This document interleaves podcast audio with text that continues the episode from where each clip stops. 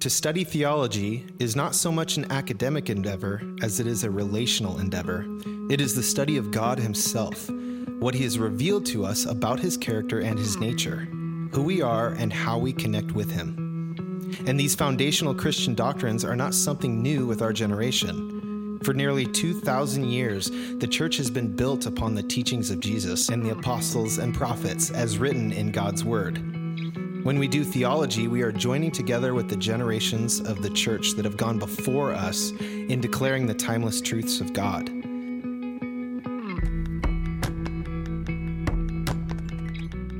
Let's go. Hey, uh, last summer, uh, my family and I went to Lost Lake. I don't know how many of you guys have been to Lost Lake, but it's on the other side of Mount Hood. And uh, it's beautiful. You can go paddleboarding, you can go camping kind of around the lake, you can rent cabins and all this stuff. And so one of the nights we decided we were going to barbecue right on the lake. Um, right next to the lake, not in the lake. It doesn't not usually as effective. We're going to barbecue right next to the lake and watch the sunset together. And what we witnessed as that sunset behind Mount Hood, it just took our breath away. Um, pictures never do justice, but, but this is a picture of the sunset that night.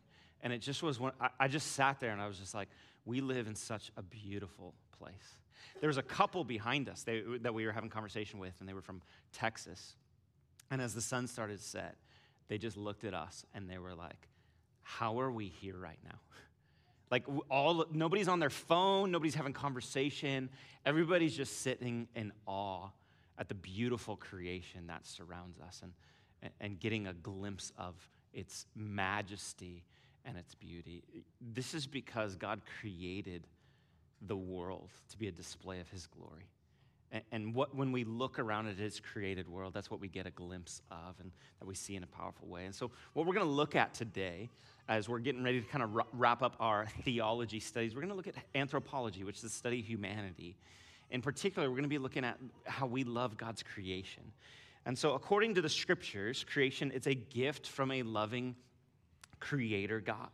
From the bodies we inhabit, the air we breathe, the sun we bask in, the food we eat, the flowers we pick, the water we drink, the ground we walk upon, the pets we love, the pleasures we enjoy, and the destinations we visit on vacation. Life is filled with good gifts for us to steward and enjoy. And, and it should draw in us something out that we want to worship. So here's what we're going to look at. We're going to look at Genesis 1. We're going to look at the creation story. So you have a Bible, you can turn to Genesis 1, or you can follow along as I work through the passage on the screen. But here's what we see Genesis 1 1. In the beginning, God created the heavens and the earth. So, brilliantly, the Bible opens with the one true eternal God as both author and subject of history and scripture. Sometimes we read the Bible and we think the Bible is about us. We use language like, oh, it's, you know, a manual for life. You know what the Bible is? The Bible is about God. And guess who the main character of life, the story of life is? It's not you, it's God. And, and we have to center around that everything begins with, with Him and what He's done and His goodness, and it gets this, gives us this glimpse. And so we want to walk in obedience to Him. The, the doctrine of creation, it's foundational theology in which we build our lives upon. It says God created the heavens and the earth. The earth was formless and empty, and darkness covered the deep waters. Now, th- there's a couple words that are used as you're working through Genesis 1 um, around language or made. Uh, the first is the word bara. And what it means is, it, we translate it as created, and it means to create from nothing. But there's another word that's used in Genesis 1. It's the word asha, which means uh, to form or fashion out of something that is already there. So if you were to look at Genesis 1 holistically, you see these word, b- both these words used in different places. Now, bara, again, speaks to God creating out of nothing. He creates the universe out of nothing. He creates human beings that did not exist previously. He created animals that did not exist previously. But there's also this word asha, which means that he made or formed out of what he has already made. And what's beautiful is he's actually integrated into you and I the ability to asha. So all the plants, all the animals, all of humans are able to come along and we're able to procreate, to participate in that way. Now, we can't create something out of nothing. No, doesn't matter how creative you are. If you're like, I build my own house, like that's amazing, okay? That's incredible. I, I, I couldn't even figure out how to pay rent, you know, and that's amazing. You can build your own house.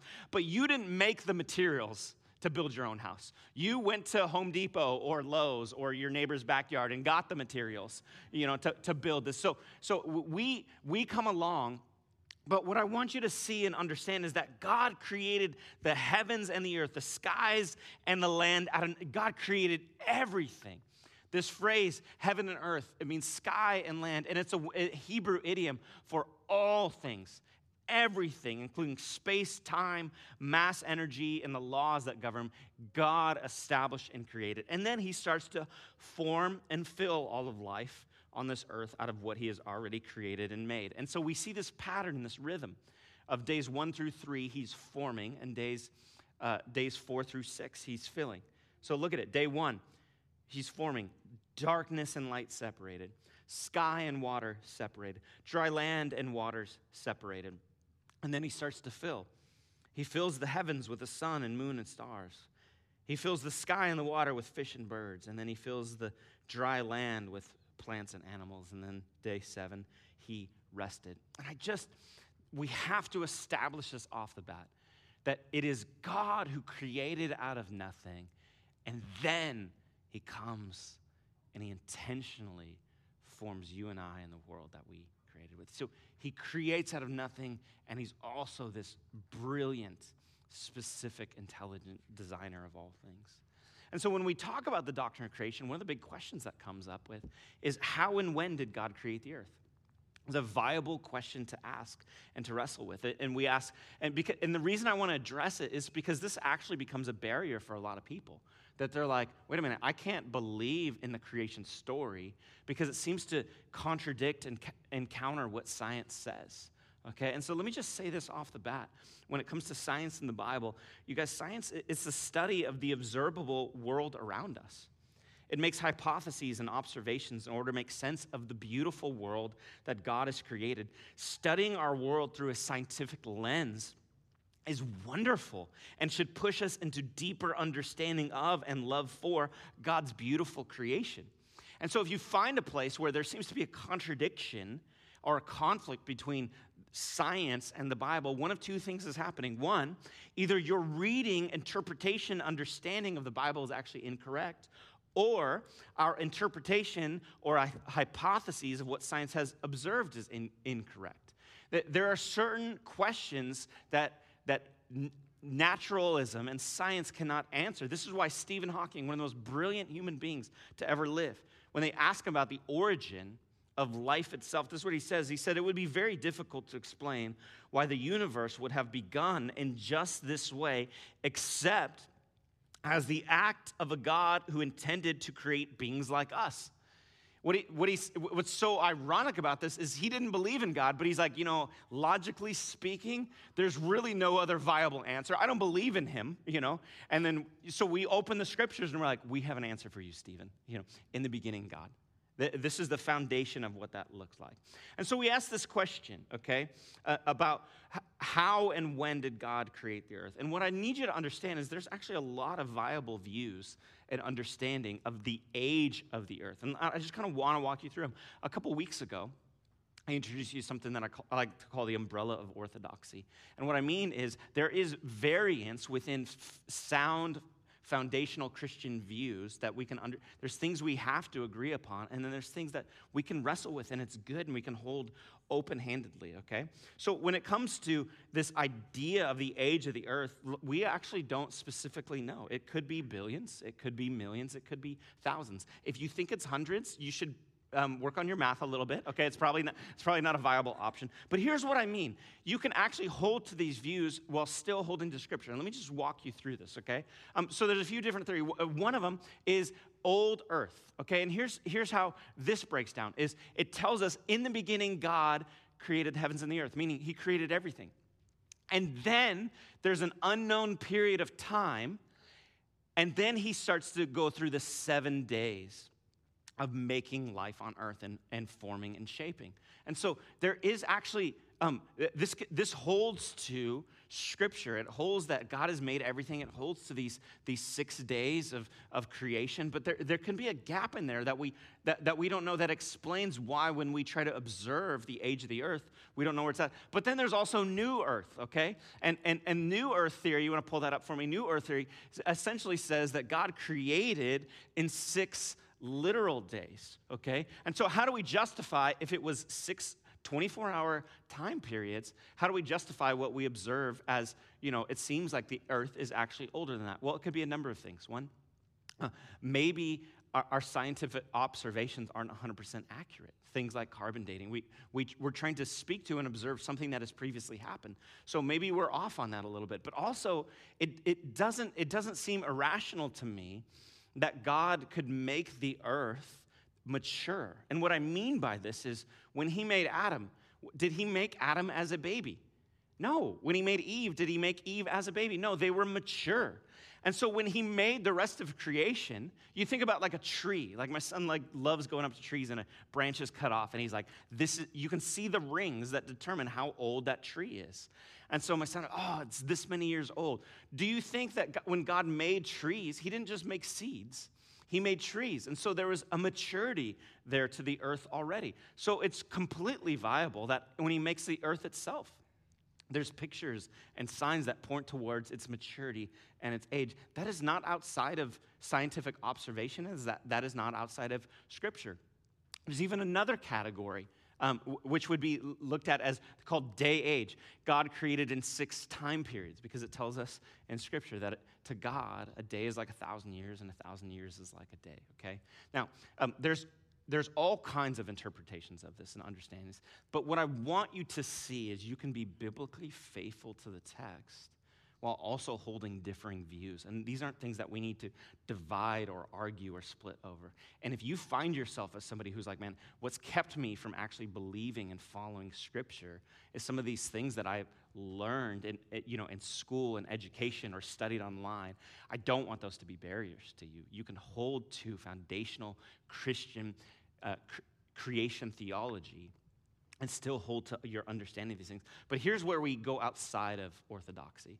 Um, on one side, where we have close-handed creationists, and, and what I would say, describe that is, you, they say you have to hold to a specific age of the earth or you don't hold to the authority of scripture i'm sorry that, that, is, that is actually an unbiblical uh, view that you're, you're putting on somebody else um, saying they are denying scripture if they have a different interpretation of these things. We need to not do that. But on the other end of the spectrum, it, that is a complete contradiction to creation theology, is, is what would be categorized as scientific naturalism. And scientific naturalism speaks to two different things. One, uh, the Big Bang is what started the universe. And they can't speak to what started that. They can't speak to um, how it, you know, how it happened. There's, you know, about heat and energy, and it was, you know, really small, and then it exploded. Like, and, and that actually contradicts what we see in Genesis 1. What does Genesis 1 say? Yeah, that God is the Big Bang, right? Yeah, the universe did start at one point. God said, let there be light, right? And he created these things. And so that's the moment of that. The other thing that actually contradicts what we read in the Bible is one species evolving into another, what would be called macro evolution. That we all started as this primordial ooze. And that actually contradicts what we find in the scriptures. Now, I'm not speaking to microevolution, where you know survival of the fittest and adaptations. That that we, we observe that, we can see that. But saying one species, no, God created intentionally. He created the species of the earth, and He created human beings purposefully in these areas. Uh, think of it naturalism this way: uh, renowned atheist philosopher Bertrand Russell, he summarizes this worldview like this. He says, Man in the, is the product of causes which had no provision of the end they were achieving. His origin, his growth, his hopes and fears, his loves and beliefs are but the outcome of accidental collocation of atoms. No heroism, no intensity of thought and feeling can preserve an individual life beyond the grave. Like, I'm sure this guy was a lot of fun at parties. You know what I'm saying? like, geez, man. He goes on, and this is what he says that all the labors of all, all the ages, all the devotion, all the inspiration, all the noonday brightness of human genius are destined to extinction in the vast death of the solar system, and the whole temple of man's achievement must inevitably be buried beneath the debris of a universe in ruins. Only the firm foundation of the unyielding despair can the soul's habitation henceforth be safely built. That is brutal. But ultimately, life outside of intentional creation, that's where it should logically lead us. There was no intentional beginning, there was no creator, and there is no life after death. But here's the thing the authorities, the authors of the scripture, teach us that the world was intentionally designed by a creator in a way that is beyond what can be explained or observed and that we are more than high functioning meat robots evolved from primordial ooze. Amen? You are intentionally created by your creator. And so, what do we hold to as Christians? Here's the foundational things. Here's the three. First, the triune God of the Bible is the creator of all things. Second, humans were formed by God on purpose for a purpose. And third, all creation exists under God's rule for God's glory. So let's look at these. Uh, the triune God of the Bible is the creator of all things. The Bible teaches, teaches us that the creation in general and human life in particular were made by God, belong to God, exist for God, and are restless apart from Him and will return to Him. We are created for relationship with God, and we are hopeless outside of that.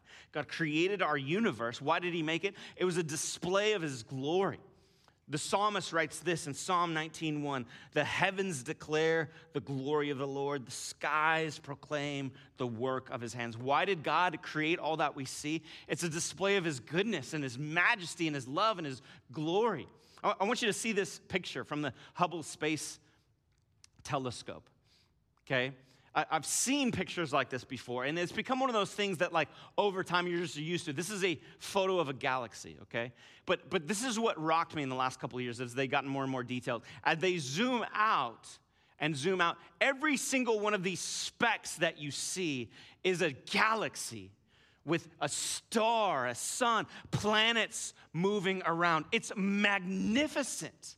It's abs- it takes my breath away when I see this now. You look into the sky, if you were, you were out in the middle of the woods and you looked up in the sky and you saw a bunch of specks of light. I used to, I grew up and I think, oh, that's a star, that's cute, that's wonderful. But when I get a glimpse of it, this is a glimpse of God's glory. He is revealing how big and mighty and wonderful he is. Go ahead and bring the lights up. How uh, magnificent he is. This is why Augustine put it like this He says, But where?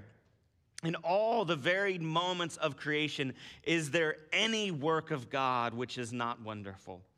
Were it not that through familiarity these wonders have become small in our esteem? What is he saying? He's saying we've just become used to these things, right? Like it's just, you, we look in the sky and we're like, okay, yeah, there's stars. There's entire galaxies, and it's a display of God's magnificence and his glory and should cause us to worship. Nay, how many common things are trodden underfoot, which, if examined carefully, awaken our astonishment. Our entire universe, from the stars in the sky to the wildflowers in a field to the fingerprints on your hands, are a display of God's glory, His majesty, and His power. But we've just become used to them and we kind of just move along. This is one of the reasons I love kids. Because kids have this wonder, don't they? Like they point out things, you know, I've shared before about my son, and he just has this love for creatures. Things that I would like, if I saw them, I would call the bug guy. You know what I'm saying? You know, we, like, we need ortho to come take care of this, right? And Dex is like, look at this. This is magnificent. Recently, he's, he's become, he's come into um, really interested in like saltwater reef aquariums, right? Like a nine year old does, you know, no big deal. So he found this place online. He's like, Dad, we got to go see it. I was like, okay, like we'll go see it. That sounds fun. It's called Woody's Seahorse Aquarium in Portland. All right, and so uh, I was like, Wednesday after school, we're getting in the car and we're gonna go drive down there. Okay, and so he gets in, and as we're leaving, we tell my wife Jessie and daughter Nova, hey, this is where we're going. You guys want to come? They're like, absolutely. That sounds fun. Like, and so we drive. And you ever uh, you ever been following your directions? You know, Siri's telling you where to go, and you're like you're supposed to be getting close, but you think it's giving you the wrong directions because you look around. You're like, there's no way this aquarium shop is here. I'm in a neighborhood. And so literally pull, tells me where to pull in, and I pull in, and I pull up to this giant blue garage attached to a house with a handmade sign outside that says Woody's Seahorse Aquarium. But at this point, we've driven 40 minutes. I'm not turning around, you know what I'm saying? So we get out of the car and I look at my family and I just say, listen, guys, if this is our last moment together, I just want you to know I love you. And we walk up to this door, right? It says open, right? We walk up to this door and we walk into one of the most glorious scenes I've ever witnessed in my life. All yes, it was a garage, but all throughout this garage are some of the most incredible reef aquariums I've ever seen. Like, literally, we're just like going, we're like, look at these seahorses, look at these anemones and these clownfish, and there's this glow and this vibrancy, and we're just, we're, we're just caught in awe. Things that we would just walk past on a normal basis, yet it's this display there in that sketchy Portland neighborhood garage. You guys, we got a glimpse of God's glorious magnificence. If we would but stop and observe. See, this is all of creation. It is God putting his glory on display. You guys, when you taste good food, you are enjoying God's good creation that he made for you. When you go for a hike at Angel's Rest and you overlook the gorge, you are enjoying God's good creation. When you swim in the warm waters of Hawaii or freeze your face off on the coast of Oregon, you are enjoying God's good creation. When you sit by the fire, roasting marshmallows, or bundle up with a good book, reading to the sound of rain on a rooftop. It is enjoying God's good creation. And when we enjoy God's creation, we glorify its creator. What I need you to see is He made these things, all of this, for you to enjoy. And when you enjoy and you stand in awe and you look in magnificence, He is worshiped in that. We do not worship creation, but in enjoying creation, we are worshiping its creator. You see that? It's powerful. Jonathan Edwards put it like this He says, God is glorified not only by his glories being seen, but by his glories being rejoiced in. That we would actually enjoy. God made the world that he might communicate and the creature might receive his glory, both with the mind and with the heart. He that testifies his having an idea of God's glory doesn't glorify God so much as he that testifies also his praise of it and his delight in it. God created all of creation for his as a display of his glory. And how do we glorify and worship him in it?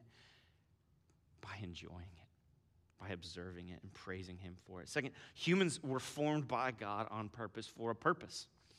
What I need you to understand is that humanity is the pinnacle of all creation. Look at Psalm 139. The psalmist puts it like this He says, For you created my inmost being, your personality, your passions. It was created on purpose by God. You knit me together in my mother's womb. You are not just, you know, a conglomerate of genes. God knit you together. He made you purposely. I praise you because I am fearfully and wonderfully made. Your works are wonderful. What works? The works of making you. I know that full well. Your eyes saw my unformed body. All the days ordained for me were written in your book before one of them came to be. Listen, everything about you is sacredly crafted by your Creator. From your gender to your race to your height to your personality and skill set, God made you on purpose. And we've gotten to this point where we start to criticize ourselves. I had this friend who was telling me a story about the season of life where he just he hated everything about himself. He was struggling with his identity. He was struggling with how he looked. He was struggling with work. He was struggling with purpose and calling, all these things. and he would sit down with his wife and he would just conf- he would just share these things and he would just like i am this and i am that i am this and one night she looks at him and she goes stop insulting my husband stop bashing on the man that i chose to marry and love and I wonder if some there's moments in our lives where we're doing that and we're just criticizing ourselves. And why am I this way? Why don't I look that way? Why am I not like him or like her? And our creator is standing up there and saying, Stop insulting my creation. You are beautifully and wonderfully made. I knit you together in your mother's womb. I made you on purpose for a purpose. This is what the creation theology tells us that you are not an accident God made you the way that you are. He made us on purpose, then he gave us a purpose. What do we see the purpose? We see it in Genesis 1 26 and 28. It says, So God created human beings in his own image. In the image of God, he created them, male and female. He created them. Then God blessed them and said, Be fruitful and multiply, fill the earth and subdue it, reign over the fish of the sea, the birds of the sky, and all the animals that scurry along the ground along the ground. What is our purpose? We see it right here in this scripture. First, be fruitful and multiply. Theologically, having sex and making babies in the context of God ordained marriage is a biblical command. There are not enough amens to that, you guys. you kidding me? This is God's design, right? Have you walked through these hallways, right? Like making children is biblical. This is the most biblical church I've ever been in. You guys are cra- you guys are like rabbits. it's beautiful and it's good. God made us to, with the potential to actually fill the earth, and we glorify Him and we honor Him in that, in the raising of children and the multiplying, the filling of the earth. Second, to subdue creation. The word subdue it means kavash. It's the Hebrew word kavash. It means to rule. It's it's royal language. It means we partner with God. He made all things and He designed all things, and He designed you to partner with Him in ruling over His creation and caring for and loving His creation. And what we see in creation theology is that God made humanity on purpose for a purpose. And so, and let me, I, I need to address this. This is so critical. I have to be clear about this in today's day and age in our culture.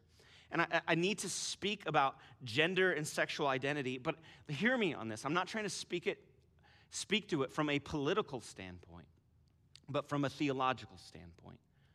I'm not a politician, I'm a pastor. And what I need you to hear is that male and femaleness is sacred. You're not, it's not a byproduct of society. It's a gift from our Creator and it's part of how we actually reflect God in his image. What it says, in the image of God, he created them, male and female, he created them. There's beauty in you being a woman, there's wonder in you being a man. It is not a byproduct, not an accident. And what's happening is we're having an entire generation being lied to being told that the creation gets to determine its identity and purpose rather than the creator. And now we have an entire generation of kids being affirmed and celebrated when they say something is wrong and broken inside of me.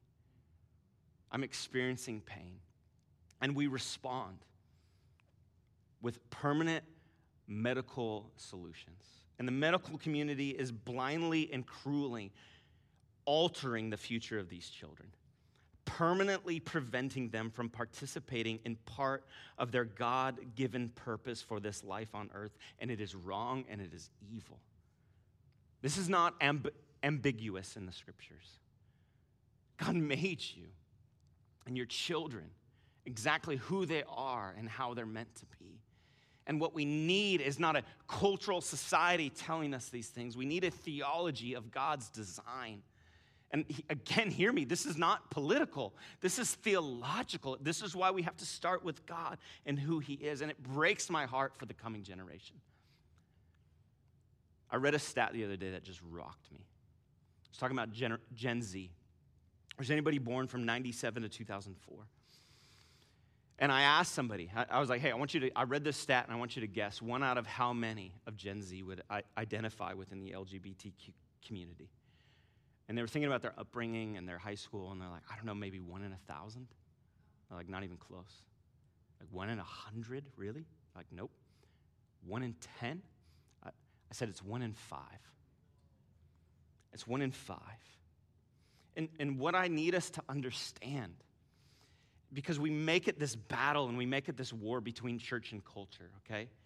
That this movement in our society with transgenderism and redefining sexuality, it is not an attack of our culture on the church. It's an attack from Satan on humanity. It's an attack of the evil one on God's good design. You ever heard the term gaslighting? Okay, it's kind of kind of uh, built a little bit of momentum. It comes from a, a, actually a play in the 1930s where this husband would go around the house adjusting the gas lights, uh, making them brighter and more dim. And he was doing it as an emotional manipulation so that his wife would question her entire reality. Like, no, they're not dimmer. No, they're not brighter. If you just make someone question their reality enough, they, they buckle under the pressure of it and they're like, I don't even want to, I don't even know what's true anymore. Our entire society is being gaslit right now. We are being manipulated to, to be told, like, no, we can't know truth.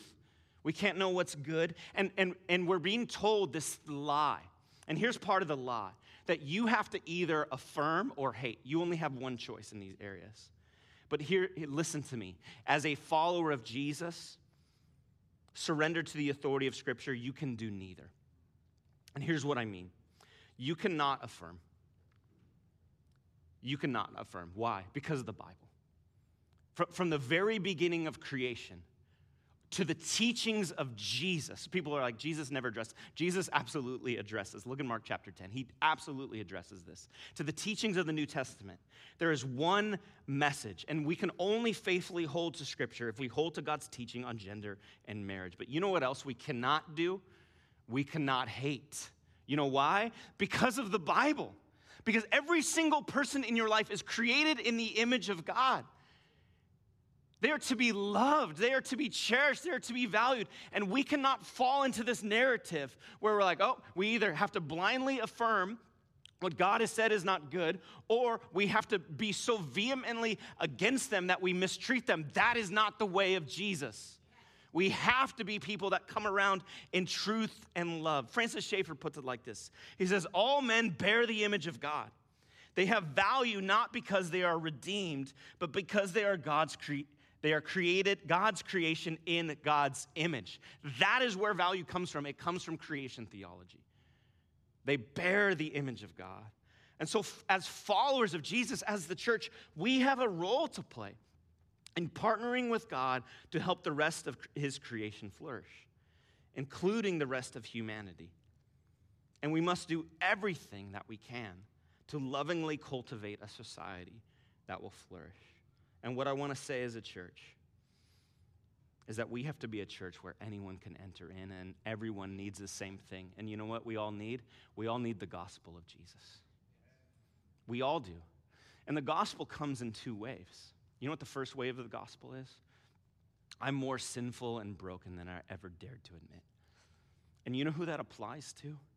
Every single person in this room. There's not a single person in this room that is more disconnected or less disconnected to God because of their sin. All sin separates. And so when we start to create these categories and these hierarchies of there's certain sins that we're going to address and certain sins we're going to ignore, that is not good and is not loving. And if it becomes this, if we become a church that says, you know what, this is offensive, so we're just going to affirm this and we're going to change the scriptures, guess what else? That is not loving. We all need the gospel, and the gospel comes in two waves. The first wave, I am more broken and sinful than I ever dared to admit. But here's the second one I am more loved in Jesus than I ever dared to hope. He is the hope, He is what we need. And so, as a church and as a community, we have to be a place that says, You are welcome here. We're to point you to Jesus. We're to call out sin in each other because we're all broken. We're not going to just blindly affirm one another because, because calling out is offensive. No, absolutely not. But we will not create a barrier between humanity and God when Jesus came to bind that together. You hear me on that? And so we, we hold to Scripture. And every single human being on this planet, you are called to love with both grace, which is unmerited favor, and truth, which is unaltered reality. And we do this because all of creation exists under God's rule for God's glory. There's this moment where this man, Job, has had everything ripped away from him. And he starts to just, he has this conversation with God and he starts to question God about all the ins and outs and all the different pieces and how could you do this if you were good why would you say this and it's almost kind of like us being like god if you're a good god why would you allow this? Or why would you put a boundary here? Or why would you say this here? You know what god says in response? Okay this is uh, job 38 he says who is this that questions my wisdom with such ignorant words? Were you, where were you when i laid the foundations of the earth? Tell me if you know so much? Who determined its dimensions and stretched out the surveying line? He's like, I created all of this. That means only I know what is good and what is right for you. Have you ever commanded the morning to appear? Caused the dawn to raise in the east? Have you ever made daylight spread to the ends of the earth?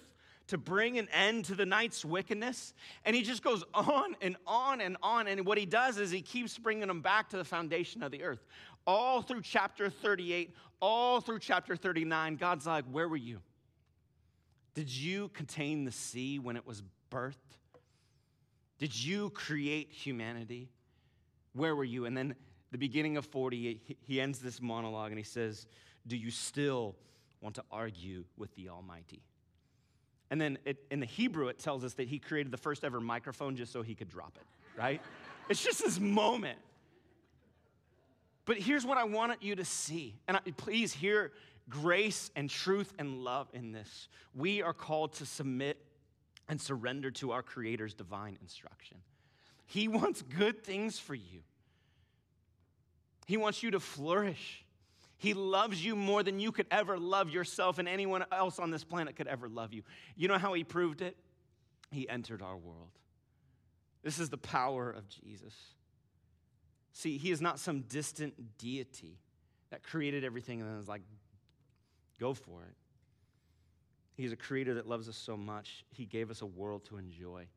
He created us as, out of an outpouring of his love and his grace an expression of his goodness for the praise of his glory. And it's the only hope that we have. Atheistic philosopher Richard Dawkins, he was asked if his naturalistic atheistic view of reality made him depressed. And this is what he says. He's, he's like, I don't feel depressed about it. But if someone does, that's their problem.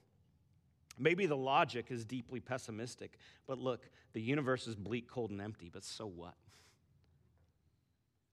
Here's what I need you to hear in the doctrine of creation. We have a better answer, don't we? To the pains and fears of this world, we have the person of Jesus. Jesus is the so what in the midst of our pain and brokenness. A God who entered into his creation and humanity to rescue.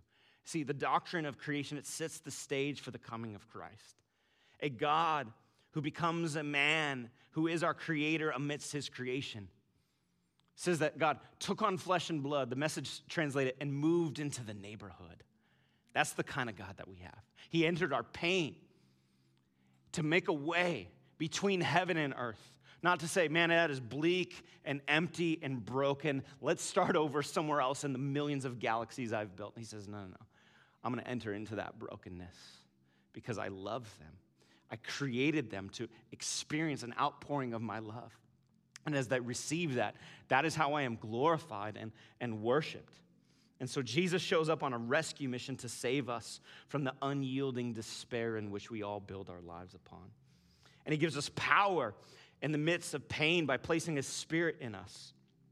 And he promises, oh, he promises to come back one day. He doesn't say, so what? He says, I'm going to do something about it. I'm going to give them hope. And just as in Genesis 1, where he takes this barren wasteland, an earth that is empty and void, and he fills it and he prepares it for Adam and Eve, it says that he is preparing a place for us. He will renew creation for all his people rather than just saying, so what to our pain. This is the promise of Scripture.